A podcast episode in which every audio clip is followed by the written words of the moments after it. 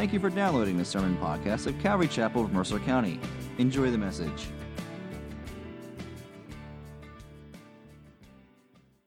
We are in Matthew chapter 14. So please turn there in your Bibles. If you don't have a Bible, we, we want to make sure you have one. They're available right outside the door. Somebody can bring you one if you just put your hand up. Uh, but Matthew chapter 14 is where we are, middle of the chapter. We didn't make our way through it as I anticipated last week. And we've been looking at this desire of Jesus and his disciples. As I've said, they've been running, going from one thing to the next. They were just on this ministry opportunity where all sorts of things were, were taking place through them, the two of them as they would go two by two to these various places. We saw that the religious leaders have now really raised the pressure against them and are coming after them. They've put out these decrees that anyone that's a follower of this Jesus is put out of the synagogue. So the pressure is coming against them. They're even making plans to kill Jesus. And so we've seen all these sorts of things are coming against them. And now Jesus, I think, strategically says, you know what, guys, we need to get away. We just need to take a break. And we need to do that. May I suggest you need to do that every day. Every morning, you need to do that. You need to take that time to get away with the Lord, to kind of ready yourself for the day that is going to be ahead of you. And sometimes we need to take that time where we just need to get up and get out of our lives and go away on a retreat somewhere. And so we emphasize those. You see in the bulletin, the women are doing one in the fall, but just that time to be away. That was their plan, to go to the other side, the, the more uh, desolate side, if you will, of the Sea of Galilee, and just take a little break.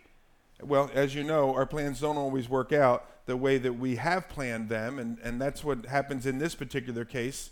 If you were with us last week, you know that there were a multitude of people that are kind of hugging the coast of the Sea of Galilee as they're taking a leisurely boat ride through the midst of the Sea of Galilee, the disciples, that is.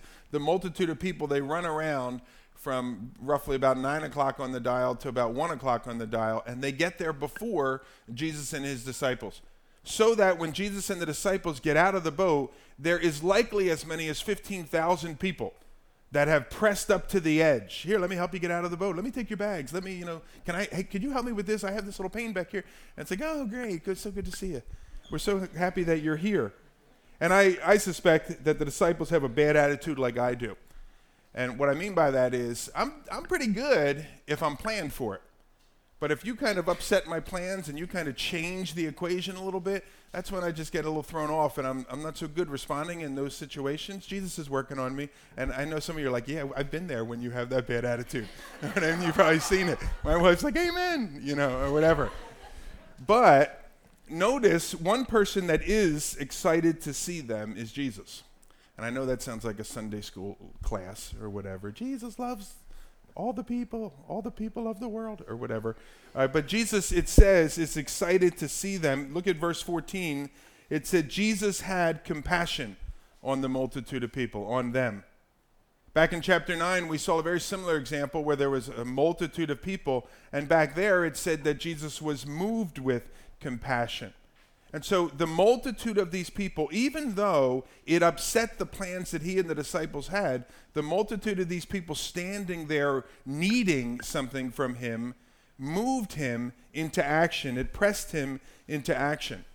And so, despite this fact that they were there on vacation, the sight of the crowd compelled him. And Jesus and the disciples, they put aside their plans and they begin to minister to the people. And we saw last week that they, he began to heal the sick. It says that he began to teach them right until kind of nightfall or until evening. And then it says that he miraculously fed thousands upon thousands of the people with just five loaves and two fishes. And so that brings us to where we left off last week. By now, hopefully, you found uh, Matthew chapter 14. Let me read from verses 22 following uh, up to 27. It says, Now immediately Jesus made the disciples get into the boat and go before him to the other side while he dismissed the crowds. And after he had dismissed the crowds, he went up on the mountain to pray by himself. And when evening came, he was there alone. But the boat by this time was a long way from the land, beaten by the waves, for the wind was against them. And in the fourth watch of the night he came to them, walking on the sea. But when the disciples saw him walking on the sea, they were terrified, and they said, It's a ghost. And they cried out in fear. But immediately Jesus spoke to them, saying, Take heart, it is I. Do not be afraid. Now you can imagine that the feeding of the 5,000, this multitude of people, had quite an impact on those that were in attendance. And quite frankly, you don't have to imagine because the parallel passage in the book of John, it says this about the response to his feeding the 5,000. It says, When the people saw this sign that he had done, they said, This is indeed the prophet who has come into the world. That prophet, that term, the prophet that they're referring to there, it goes back to the book of Deuteronomy. And in Deuteronomy chapter 18, Moses spoke of a prophet. It says this The Lord your God will raise up for you a prophet like me from among you, from your brothers. It is him that you shall listen to. And that, that term there, a prophet like me, it was commonly accepted by the Jewish people that that was a reference to the Messiah, one who would even far surpass the great Moses. So the crowds here in this passage they're not just saying, wow, that was some miracle. This is neat. What they were saying is, that man is the Messiah. It made quite an impact on those that had gathered there. John, in that same passage I mentioned to you, he drives that point home. He continues in the quote by saying, And they wanted to take him by force and make him king. And so, in the minds of the multitude, these Jewish people, they had found their king. You can call him the bread king. They had found their king who had come into the world to make their bellies full. I think a lot of Americans are looking for a king like that who would make our bellies full. And the problem is that's not the sort of king that Jesus had come to be. And so, as we see back in the Matthew passage in verse 22, it says, Immediately Jesus made the disciples get into the boat, go on ahead of him, before him to the other side, while he stayed back to dismiss the crowds. Immediately, when the, the rumor starts spreading, he's the prophet, he's let's make him king. Immediately, Jesus says, Guys, we got to get out of here. And so he said, it says, I should say, he made the disciples get into the boat. That can be translated, King James does actually, translates it as constrained the disciples. It could be translated compelled the disciples. It could be translated, and I think it really gives the idea he, may, he forces them physically with threats to get into the boat. Guys, you got to get in the boat. We're leaving. No, we're not leaving. We're staying right here. This is great. No, get into the boat now. Come here. And he grabs a guy and he says, You get in there and you sit there. You know, and he just starts plopping them in the boat and he puts them because they don't want to leave. And in their mind, the disciples, they don't want to go because I think because everything is going great. In their mind, they're thinking, you know what? The religious leaders, they rejected us, but so what? There's thousands of people here that are gathered. They want to make you king. Now's the time, Jesus. Ride that momentum, Jesus. Take it right into the palace, the White House, whatever. And I think a lesser man, you and I, we would have probably buckled. We would have said, Yeah, I had these plans about being Messiah, dying on the cross, but you know what? They want to make me king, White House. You know, it's going to be great. And we would have buckled, but Jesus doesn't. On the other hand, he stays focused on the reason that he came. And so he compels, even with physical force, the disciples to get into the boat and he stays back on the land, and somehow, I don't know how he does this, but somehow he dismisses the crowd. The text doesn't say how he does so, but that he does do so. And then in verse 23, after he had dismissed the crowd, he, he does what he came to do. He goes up onto the mountain by himself and he spends some time in prayer. And I pointed out before, we'll point it out again. Jesus longed, even as God in the flesh, he longed for those times to just be alone with the Father, to pray, to meditate on what it is that God was doing, and so on. He prioritized those times, and obviously, you and I, we need to do so as well. Well, continuing, verse 23, it says, When evening came, he was there alone, but the boat by this time was a long way from the land, beaten by the waves, for the wind was against them. Now, the latter portion of verse 23, the portion I just began reading to you, it starts with the words, when evening came.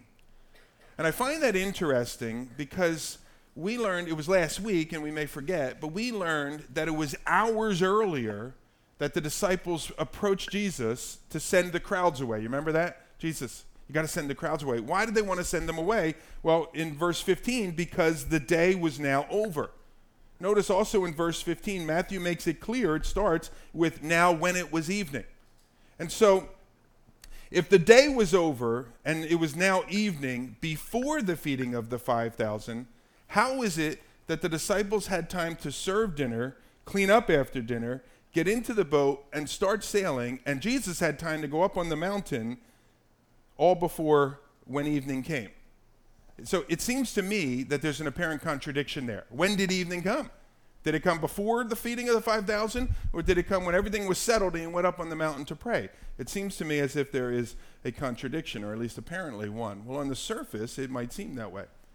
But the solution is something that perhaps we're not familiar with, and it's a solution that the Jewish culture clues us in on, and that is that each day there were two evenings in the Jewish day. The first beginning of evening referred to where that was referred to at the start of the feeding of the 5,000 would be somewhere around 4 or 5 or 6 o'clock p.m. We might call that quitting time or something at work. The second evening began after the sun had actually set, and it was basically dark now, which is what we have here. And so the disciples come to Jesus prior to, before the feeding of the 5,000 at that first evening. Now Jesus is up on the mountain praying while they're out on the boat sailing at the beginning of the second evening. No contradiction, probably not the most important information that you ever heard, certainly not going to help you when you're in traffic and you're frustrated by those drivers that are out there. Does that happen to anybody else or is it me? My wife says, People don't know what you're talking about when you suggest that. I think it's just me. You plug in whatever frustrates you. Knowledge of the fact that there were two evenings is probably not going to help you respond appropriately, but I throw it out there because I think it's important to be confident that apparent contradictions that some will prove point to as proof of the unreliability of Scripture, almost without exception, have a relatively easy explanation. And this is one of those. And so Jesus, he's up on the mountain. It really wasn't a mountain, it was like a big hill. The disciples, they're down uh, in the sea. They're, they're sailing on the sea, which is not even really a sea, it's like a big lake. But nonetheless, Jesus is up on the mountain, they're down in the sea. And notice while they are out there, it says in verse 24 that the wind and the waves begin to beat against them. It says when evening came, he was there alone, but, by, but the boat by this time was a long way from the land, beaten by the waves, for the wind was against them. John describes it as a strong wind that was blowing. Mark says, describes the fact that they were making headway painfully. Notice how in verse 25 of the Matthew passage, it points out that they are in the fourth watch of the night. Now, the fourth watch of the night, the first watch of the night, began at 6 p.m. the previous day, and each watch would last about three hours. So the first watch would be 6 to 9, the second one 9 to 12, and so on. They are now somewhere between the time of 3 a.m. and 6 a.m. in the morning. Now, think about that if they are somewhere between 3 a.m. and 6 a.m. in the morning, and they left when the sun went down, which is around the second watch, around 9 p.m. or so, that means that they have been sailing somewhere for, what's the math? Seven or eight hours, six or seven hours, three hours, one hour. How long, Jay? six to nine. They've been sailing, my friends, for a long time, somewhere between six and nine, hours, and they have only gotten so far as halfway into the water. Now, they're men. And if they've gone halfway, we're not going back. We're going to finish this thing. Alrighty? So they're going to just keep plugging through until they get through. I can't tell you how long I've been lost places, but I am not turning around. Because if I turn around, that's admitting defeat. And I will not be defeated by these roads or whatever. We were driving in Croatia. And in Croatia, all the signs are in a different language naturally. And so you have no idea where you're going and what you're doing. You're basically like remembering Boy Scouts. Where's the sun? And it, what time of day is it? And it should be on my right. That means it's east or something or another or whatever. And my wife's like, can't we get help? And I'm like, no help. We will not. I will not fail. Well, anyhow, I think Josh Barber was on that trip with me. And so we made it back. We're here. We're safe. See that? Anyhow, these disciples, they're out in the middle of the sea they're rowing. They have been rowing for six, seven hours. The wind is blowing. The waves are strong. They're not going anywhere anymore. What a day this has been for them an afternoon and evening. Earlier in the afternoon, they're seeing Jesus do the miraculous, creating, if you will, food for the people that are there, uh, 15,000 or so people. Now, they are in the midst of this crummy sea going nowhere thinking perhaps, you know what, we might die in this whole process by being capsized. And you know, it reminds me of this just a simple reality is sometimes ministry and sometimes life can just be that way, where you have your highs and you have your lows. And oftentimes they come moments after one another. And everything could be great, and I love Jesus. And now I'm not so sure anymore, God. Where are you? I don't really like what we're going through. And so it's important for us to remind ourselves of that reality, not to be surprised when those things kind of come our way. Because again, many times when, when life's difficulties do come our way, we begin to wonder things like, God, where are you? God, how come you you didn't? Why aren't you stepping in? And so on. And I think an account like this, it serves as a good reminder for us of this reality that the same God that will calm the storm at the end of this story is the God that put them into the storm at the beginning of the story. And it's the same God, and not lose faith in that reality.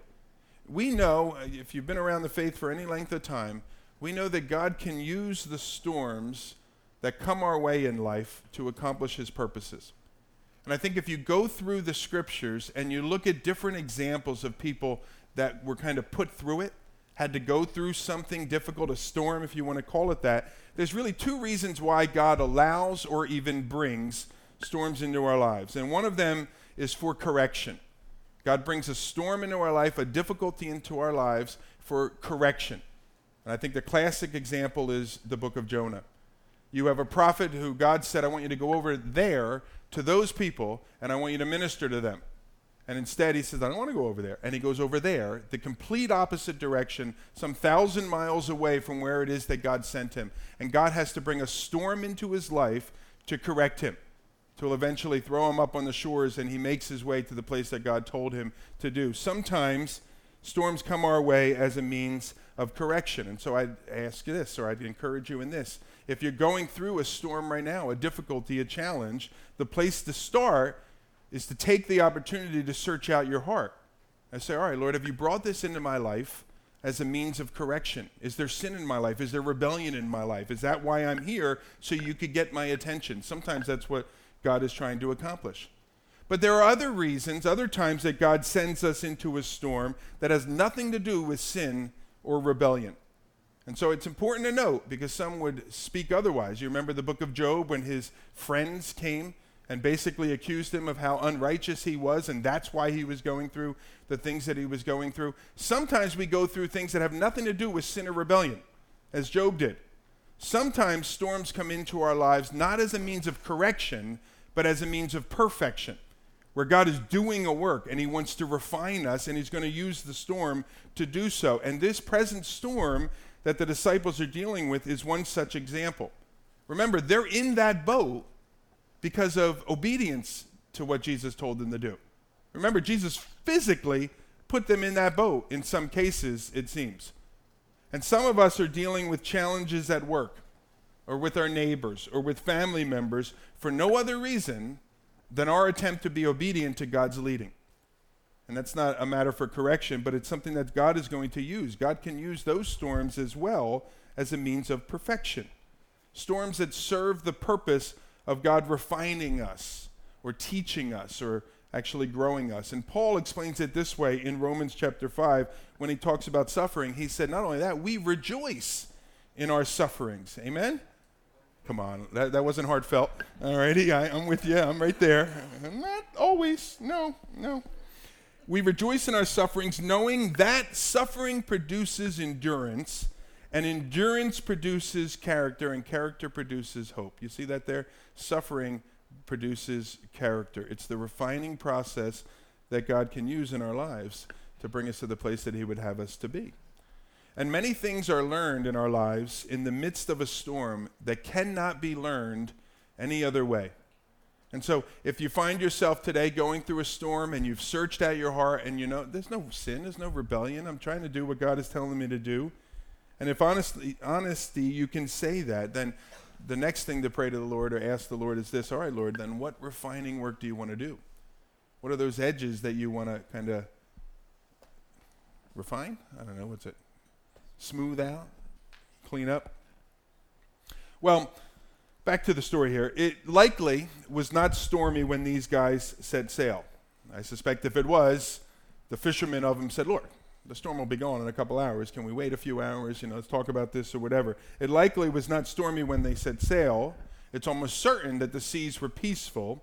And I've pointed out to you previously that it's not uncommon because of the topography of the land that surrounds the Sea of Galilee. You have mountains, hills that go pretty much all the way around it with just sort of openings at the top part, maybe around 11 o'clock. There's an opening in the mountains, in the high places there, and then again at the bottom. And so what happens is wind blows into that area and it's just funneled right through that opening of the high places there, and it goes right on the sea, and the storms can come out of nowhere.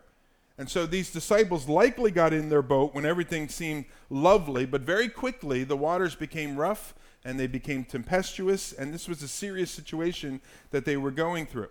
So if you were thinking, well, whose bright idea was it to get in a boat when there was a storm? Remind yourself it was Jesus' bright idea. And so if you got a problem, bring it up with him. But and secondly, is it probably wasn't a storm when they first got into the boat. Now, if this text is new to you, you're not familiar with what I read in verses 22 to 27, you're probably thinking, wait a minute. You're focusing on whether storms come or don't come and should they have been in a boat or not. Shouldn't you be focusing on that phrase there in verse 25 where it says, He came to them walking on the sea?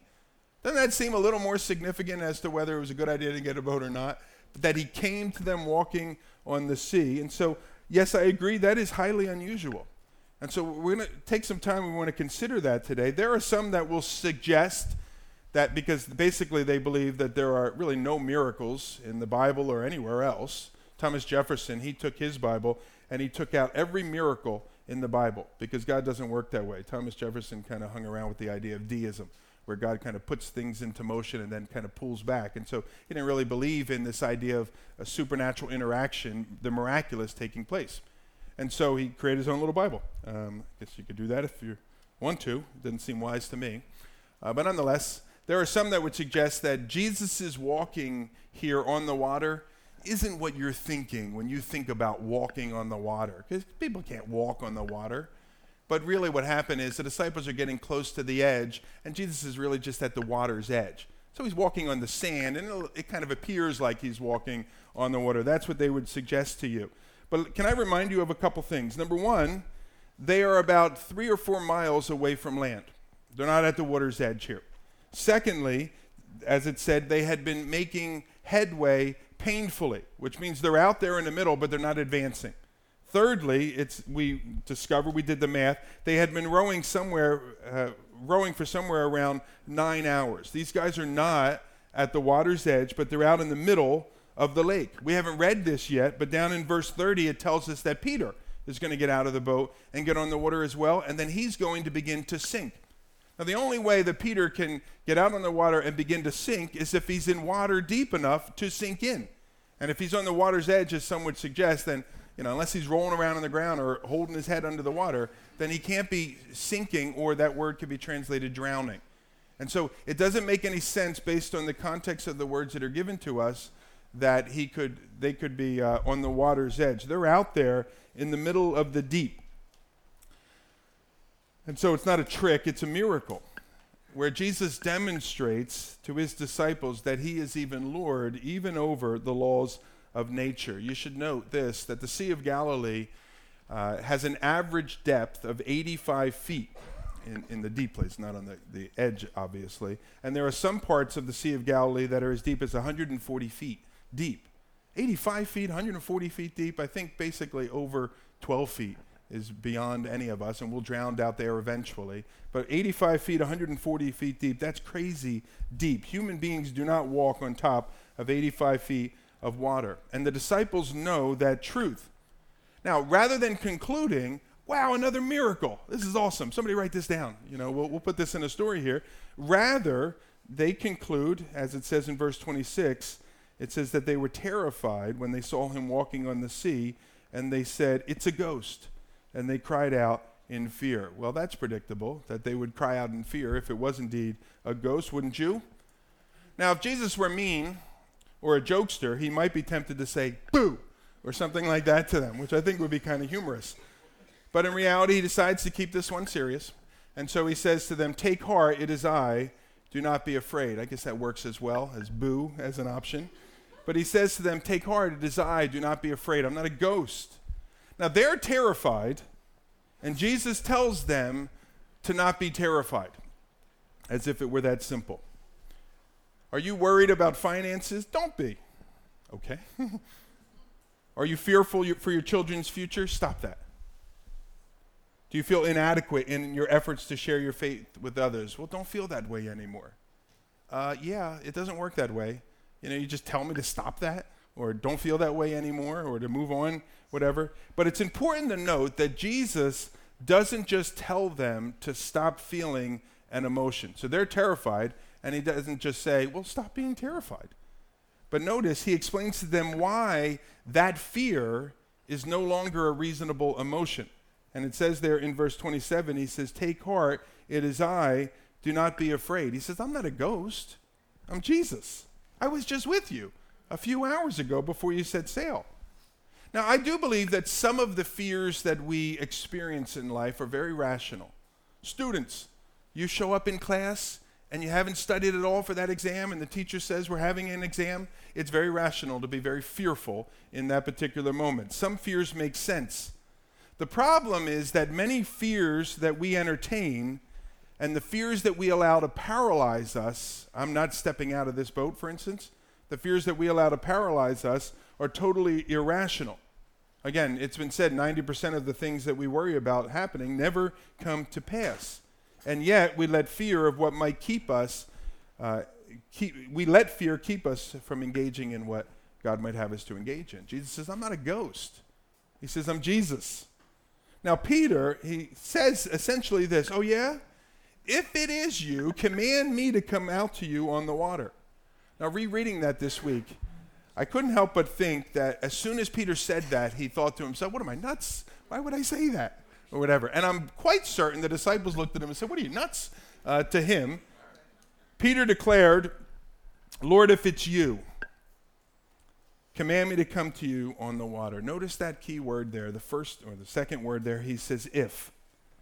If it's you. Now, Jesus could have looked at that if and criticized Peter. He could have said, If, after all that I have done these last couple of years, all of the miracles that I have done, you've been with me, I let you be one of my disciples, you would say, If. But instead of kind of critiquing that if, Jesus instead sees that if, that little seed of faith, and it's as if Jesus says, You know, I can work with that. Peter says essentially this He says, Lord, the simplest way for us to verify that it is you is for you to enable me, us, to do that which is impossible for us to do. Lord, if it's you, command me to come out there. He says, maybe it's you, maybe it's not, but we, there's one way we can find out. Have me come out there and do the impossible. Well, that's faith. It may not be a lot of faith, but it's faith nonetheless. It's a confidence in who Jesus is and what Jesus is able to do. And so he asks Jesus to do that. And the Lord responds and he says, one word, he says, Come. Now, if I were Peter, I'm thinking, oh boy, now what am I going to do? You know, I just kind of laid it out there. Now I got to take that step that he's invited me to take. And Jesus has invited Peter to take the biggest step of faith in his entire life. And the question really is will he do it? Would you do it? Will he do it? Would you do it? See, it's one thing for Peter back when we saw a little bit earlier in Matthew when he left the fishing nets at the side of the sea. Jesus called and said, Come, you know, I'll make you fishers of men. And it's one thing for Peter to leave the nets at the side of the sea because he knows where they are and he can always go back to them. But this is another matter altogether. And Jesus is calling him to take a step of faith out of a comfortable, safe boat onto the tempestuous waters, hurricane type waves. It's not a good idea. Sane people don't go swimming in the midst of a hurricane, they don't do it.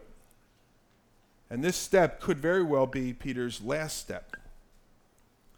I said earlier that sometimes storms come our way as a means of correction, and other times they come our way as means of perfection. This is one of those instances. Earlier, I mentioned to you in our study of the book of Matthew that a disciple was a learner. And when it talks about Jesus having disciples, uh, John the Baptist having disciples, these are people that left everything to go and be with him, them, Jesus, John, whomever it may be, and to go wherever they go. And the whole idea was hey, look, I could sit here and give you like a weekend lecture, but you'll learn a whole lot more. Just come with me. And when I encounter certain things, I'll explain them to you, and you can learn almost like an apprentice would do with a worker or something like that. And they, that teacher would look for teachable moments when they arise. This moment here in Peter's life is one such teachable moment. Out there in the midst of the sea, in the midst of a raging storm, Jesus sees a teachable moment for each one of his disciples, and particularly for Peter. And so he says to Peter, I want you to come out on the water with me. And again, oh boy, what would Peter do now? Well, the text tells us, verse 29, that Peter does what 11 other guys in the boat do not do. He gets out of the boat and he walks on the water out to Jesus. Peter does what no other human being in the history of the world, except for the incarnate Christ, as far as we know, has done. And that is in response to Jesus' command, he gets out of the boat and he walks on the midst of the Sea of Galilee. He walks on the water.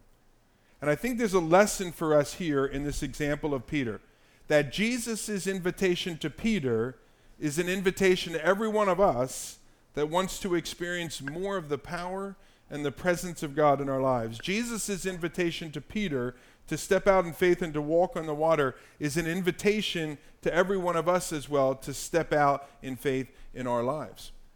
And by application this morning, I think water walking can be a picture of doing that which you can only do with God's help. And without his help, it could never actually be done.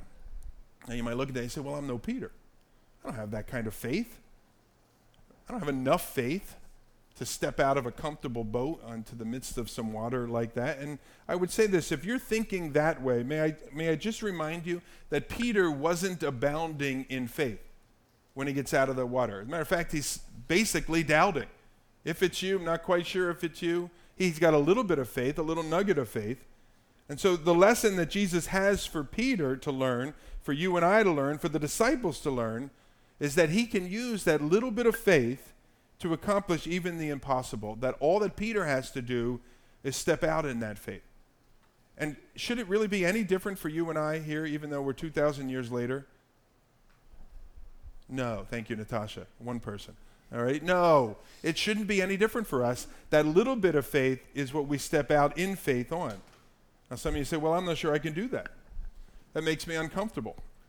In fact, it scares me a bit. I'll be honest. It scares me a bit. You don't think Peter was scared? in this? I'm sure he was.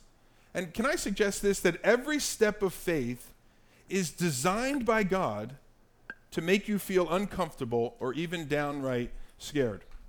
Because we're stepping out into the unknown, and of course, that uncertainty is going to make us feel uncomfortable. Stepping out in faith upon the unstable waters is always going to require that we take a risk of some sorts. And if you, again, if you kind of let your mind just run through the scripture, if you're familiar with the Bible, you've read the Bible and things like that, or you've been kind of studying it or whatever in church and, and stuff like that, just kind of let your mind go through different characters in the scriptures. And what you'll begin to discover is that there is a pattern that we see of those that God calls in the scriptures. So whether it's Abraham or Moses or Ruth or Esther, or one of the prophets there in the midst of your Bible, or Joseph, or Peter, or the rich young ruler, or the Apostle Paul, there's always a pattern in their lives. And the pattern is this first, there is a call in their lives, there's an invitation that God gives, a call where God asks an ordinary person to do an extraordinary thing. First, there's always a call. Second part of the pattern is there is always fear. You look at every one of those guys that I mentioned to you and the others that are there as well, there's always fear. The normal order of things is fear.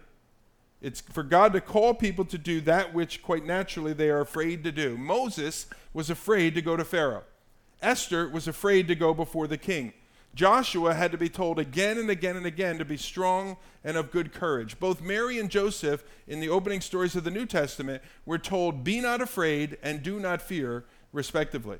If it's a God sized call, then you can be sure it's going to cause you fear and apprehension. But here's the next thing to notice in the pattern. So you have the call, you have the response of fear. You always have in the pattern reassurance from God. There's always God promising his presence to you. I know it's fearful, but I'll be with you, he says, every single time. I'll be with you. Repeatedly, he says in the scripture. And not only that, he always promises to give us what we need to fulfill his calling. And so you have his call, our fear, his reassurance. Now the ball's back in our court, if you will. And the fourth pattern we see is there's always a decision that we need to make. He's not going to make it for you. He's not going to force you to do it. There's always a decision that we need to make. Every time God calls, He leaves it with the person to either say yes or to say no. To say yes, and despite the fear, to trust the Lord to enable them to do that which is impossible for them to do, or to say no and say, God, I'm comfortable here, and I don't want to step out in faith. But He leaves the decision with the person, and then finally, there is always a changed life in the patterns we look at. There's always a changed life. And, and you need to know this whether you say yes or no, your life will be changed one way or the other. Or the other. Those who say yes to God's call learn. Those who say yes to God's call, they grow, and e- even if they fail. But those who say no become a little harder, a little more resistant to God's calling, and a little more likely to say no the next time. So perhaps you're thinking, well, you know, that seems like high level Christianity to me. That seems like graduate level Christianity. I'm back here in freshman level Christianity. Well, may I suggest this to you? The only way that we advance forward in our faith is to step out of the safety and the perceived security of the boat when God calls us to do so and out onto unstable waters. Let me throw some examples at you that God might be calling you to. Perhaps the Lord might be just impressing on your heart. You know what I want from you? I want you to unashamedly say a prayer every time before you eat, even if you're in a public setting. That call to faith, to, to respond, might be a freshman level step of faith, but that's what God's calling you to do, and you should do it. Maybe He's calling you to speak a word of truth into a situation, even though you know most of the people present probably won't agree with what it is you have to say. That's a step of faith. He may be calling you to take a stand, even if that might cost you some popularity or perhaps even cost you your job. You may be called to leave a job or to take a new one. Some of us may be asked to accept a promotion, and that's our step of faith. I have a friend who went into his boss and requested a demotion because prior to getting the promotion and being the boss, when he was down here, he shared his faith with everyone. Now that he was up here, he wasn't allowed to share his faith with people anymore. So we went into the boss and said, I'd like a demotion, please, to back where I was before so I can tell more people about Jesus again and not violate some rule or whatever it may be. That was a step of faith in his life. Maybe God's calling you to get involved in a ministry or to start up a ministry effort. Maybe God's calling you to break off a relationship or maybe start a new one with someone that you are fearful of engaging. Maybe God's calling you to pursue someone and seek forgiveness. Maybe he's calling you to give forgiveness. You see the point that I'm trying to make? Walking with Jesus will regularly require that we leave, if you will, the comfort of the boat and get ourselves out on the stormy waters. And that requires that we take some risks in our walk with the Lord. So if Jesus leads and then he says, Come, the obedient response is to come, to respond in obedience and do that which he is telling you to do.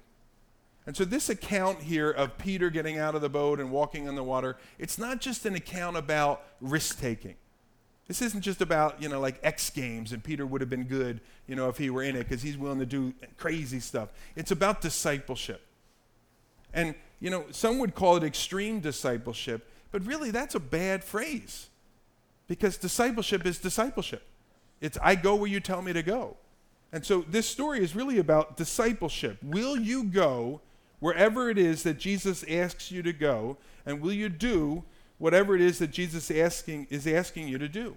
And sometime in the coming week, or perhaps the coming month, certainly sometime in the coming year, each one of us is going to find ourselves sitting comfortably inside of a supposedly safe and secure boat when suddenly Jesus is going to come strolling by our lives and he's going to say, Come. And what I've tried to do this morning is provide a whole bunch of different examples that the Lord might be calling each of us to. But the reality is, I don't know where each of us is with the Lord and what God is doing in each of our individual lives. And God might be calling you to do something completely off my radar screen. And maybe I didn't mention it, and you're thinking, well, he mentioned work, and he mentioned this thing and that thing, but he didn't say anything about that, so I'm good to go. Please don't walk away thinking that. Here's how you can figure out real fast what God might be calling you to do. What's your boat, so to speak, that you just love it so much, it's comfortable, it's safe in that. And that is this What is it in your life that you would be scared to death to give up if God called you to do so? What is it in your life that you would be scared to death to give up if God called you to do so? Your boat is whatever represents safety and security to you apart from God Himself. Your boat is whatever keeps you so comfortable that you don't want to give it up, even if it's keeping you from joining Jesus on the waves. So Jesus is out here and he's saying, Hey, I'd love to spend some time with you. Come out here. And you're like, Lord, I'd love to spend time with you, but I'm quite comfortable over here in my boat. I'm not getting out of this boat. You're more than welcome to come in, Jesus, if you'd like to. And he says, I'm out here. Jesus is out on the water and he's saying, Come. And you can either go out there with him or you can stay in the boat without him. And your decision represents what you value more. And I think a lot of times we're a lot like Peter. We want to be with Jesus, but it's scary. We're not quite sure our faith is big enough to step out of the water. Peter does. And that's what Jesus is calling each of us to do. We might say, Jesus, can't you just make it sweet and easy and wonderful for me? Can't you just have me step out into something warm and inviting and lovely? And he could do that, certainly. But would that really grow us as he desires it to? Jesus is calling Peter out into the water as a means of growing the little bit of faith that Peter does have. And again, I think we're a lot like Peter. We have a level of faith, but oftentimes we think we don't have enough faith to step out. And you don't need enough faith. You just need a little teeny bit of faith. And step out in that and let God do what God is going to do. The only way that Peter is ever going to learn is through the exercising of his faith. It's, if you will, exercising his faith muscles that will actually build up his faith muscles.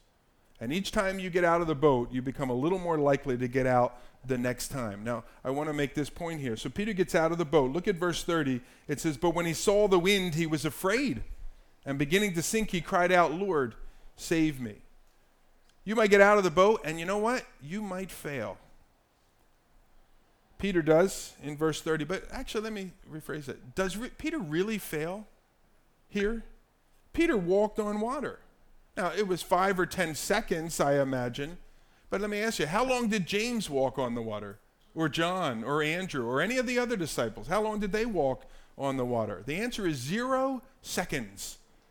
And so, yeah, Peter may have sunk, but did he really fail? He was the only one who can say, I walked on water pretty remarkable. Peter accomplished what was physically impossible for him to accomplish, and he did so as a result of his obedient response to Jesus' command.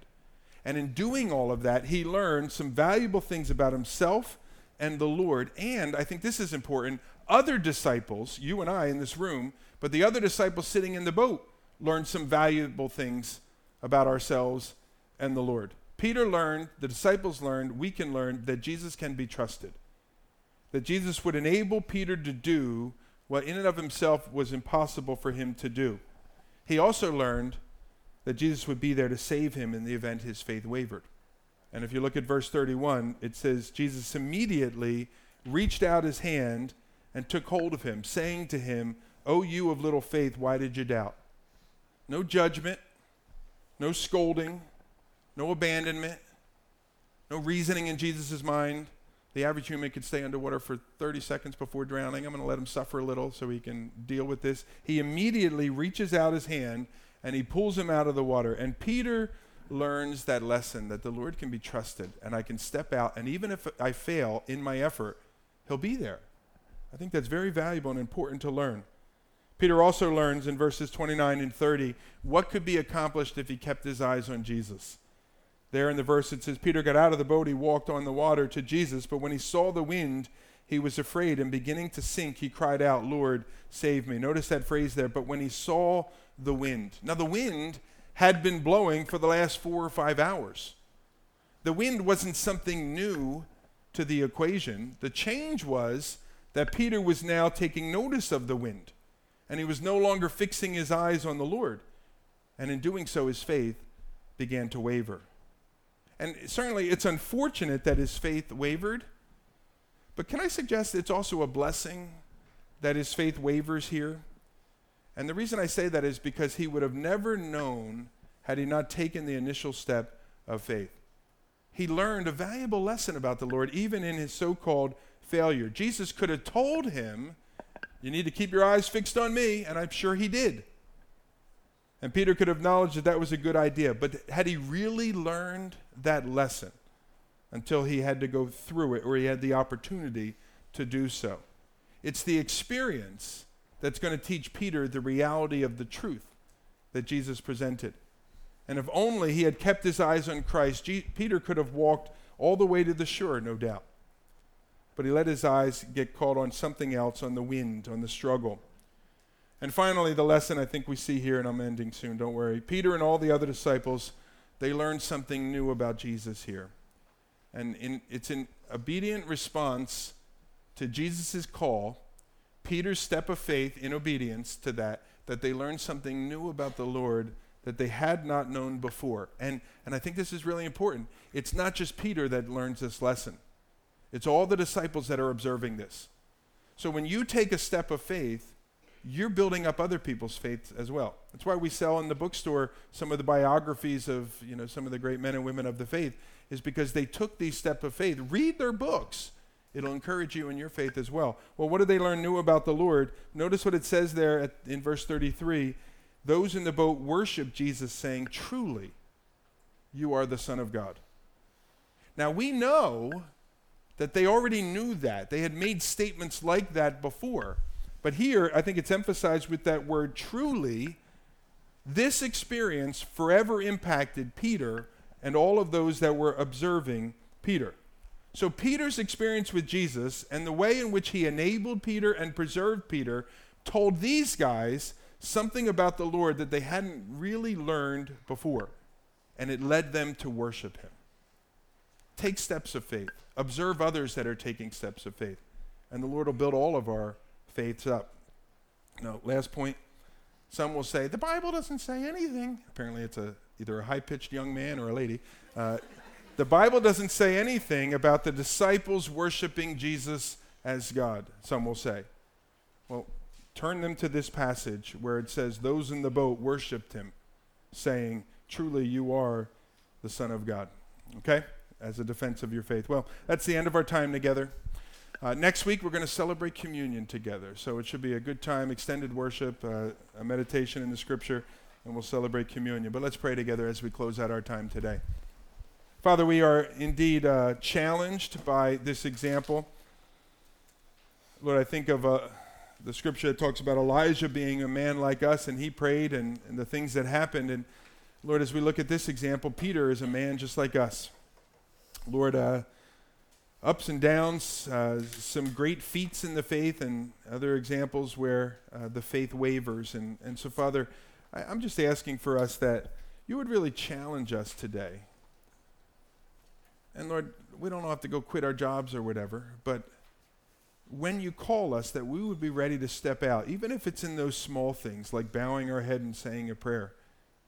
And that we would be people that are quick to listen to what you might be leading us, how you might be leading us. And Lord, even if it's, uh, it seems foolish to do so, that we would step out in obedience to your leading. Father, I pray as a body of believers, Lord, that we would mutually encourage one another to run the race well and with endurance. And Lord, as a church, when one of us is uh, struggling, that others would come alongside and sort of put their arm under their arm and just sort of uh, bring them along the process. And Lord, together we would make the way, Lord, uh, ultimately to our home in heaven. So bless our, our fellowship, unite our hearts, knit us together as one body of believers, a family of believers, and be glorified in the lives we're seeking to live, we ask in Jesus' name. Amen.